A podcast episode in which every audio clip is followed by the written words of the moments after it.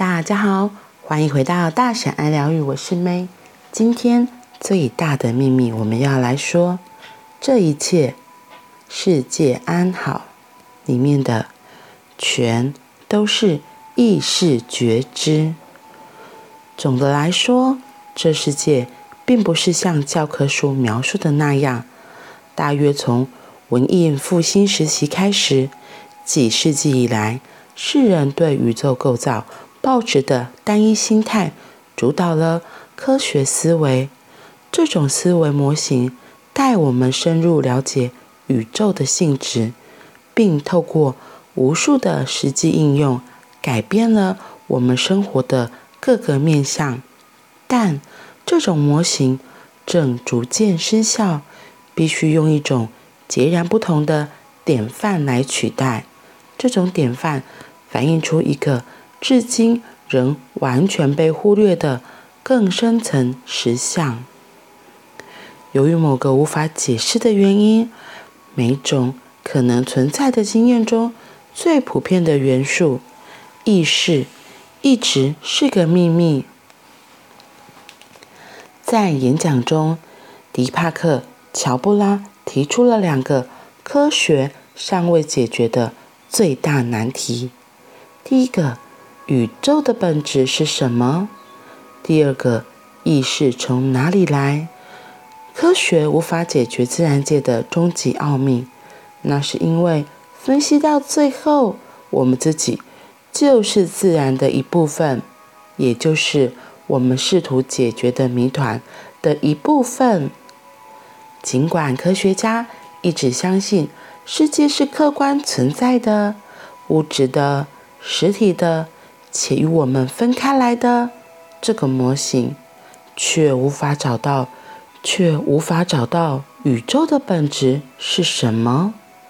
但是圣者已经知道那两个尚未解开的科学最大问题的答案好几百年了。宇宙的本质是什么？宇宙的本质是意识。意识从哪里来？意识不来自任何地方。万事万物都源自意识。万事万物都源自意识。意识或觉知是无限的，它同时存在每一个地方，所以它怎么可能来自任何地方？我们从科学得知，物质宇宙始于大爆炸，这表示它一定有个结束。科学家是这样预设的：有开始和结束，这让我们的宇宙变得有限。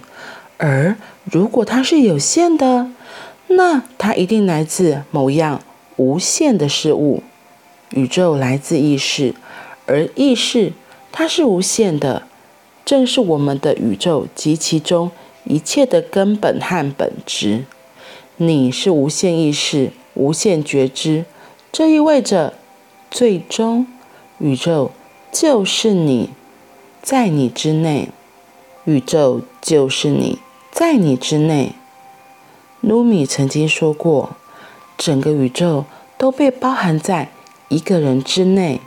你，这个世界。宇宙以其中的一切，包括你的身体，都在觉知之中。它们都位在觉知内、觉知上。觉知是全在的，它在每个地方，而万事万物都在其中，且从中而生。觉知是全知的，它知道一切。因为它包括了一切，觉知是全能的，它全是力量，因为除了它之外，没有别的力量。在意识的本质，艾伦沃茨曾经说过：“你，你自己，就是永恒的能量，显现为这个宇宙。”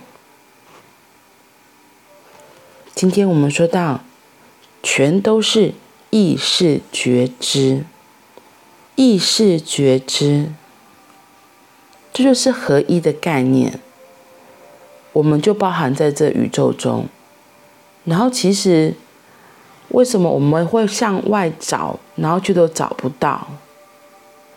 因为最大的秘密，其实就在我们里面的那个意识觉知。也像前几天说到的，因为我们想了什么，所以我们就会创造了什么样的世界来到我们的面前。所以，你如果相信这个世界是善的，那你自然而然也会吸引善的东西来到你面前。我觉得这就是吸引力法则里面在说的最大的秘密。因为你先有那个意识，你先觉知到，然后你相信了这个东西，所以你相信的东西。还记得吗？前几天有说到，因为你先想到，你意识到，你想到，你才能看到。然后，如果你觉得不可能，那没有，那不是什么，所以你的焦点不会放在那里，那也就不会吸引到那些事物来到面前。我觉得这很像之前我读的《从负债两千万到心想事成每一天》，它里面有提到一个也是吸引力法则的概念的东西，就是。如果真的老天掉下两千万在你面前，你敢接收吗？第一个我会说根本不可能，因为那个不可能是你根本就不相信会真的有两千万就突然来到你的身边，降临在降临在你的身边。然后重点是，如果真的这件事情发生了，你还有一个可能是就赶快把它花掉，或者赶快把它捐出去或处理掉。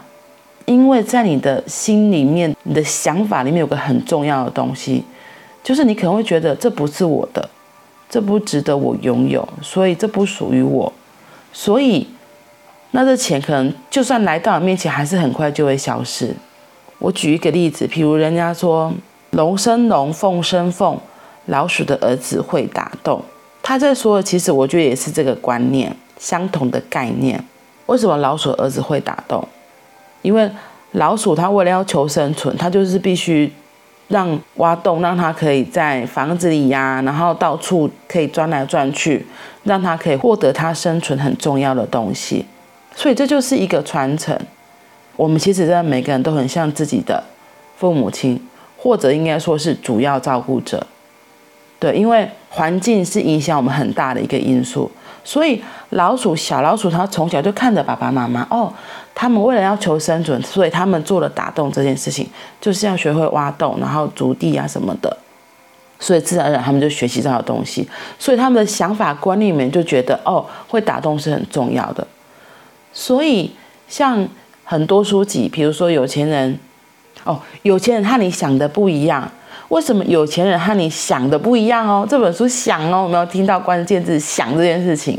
我觉得他在强调就是这个东西，因为你的想法、思想、观念嘛，就影响到你吸引来的物质。所以，我记得我那时候上探索课程的那个 slogan，他就讲到说，在生命里转个弯。为什么是要转个弯？因为表示如果你还是照着你以前以往的模式、想法、观念不改变的话，你就是一直直直走，一直直直走。那一直直直走会怎么样？就还是重复原来你生命的道路。甚至你父母亲的生命模式不会改变，除非你转个弯嘛。你不管你左转右转，或转四十度角，转三十度角，转六十，转九十度，转一百八十度，你知道吗？这就形成了一个圆，一个弧度。那生命历程就不会在原本的直线的过程上啦。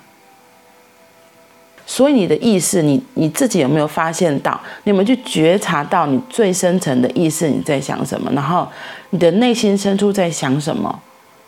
你的心里到底是怎么看这个世界？你的眼睛是怎么看出这个世界的？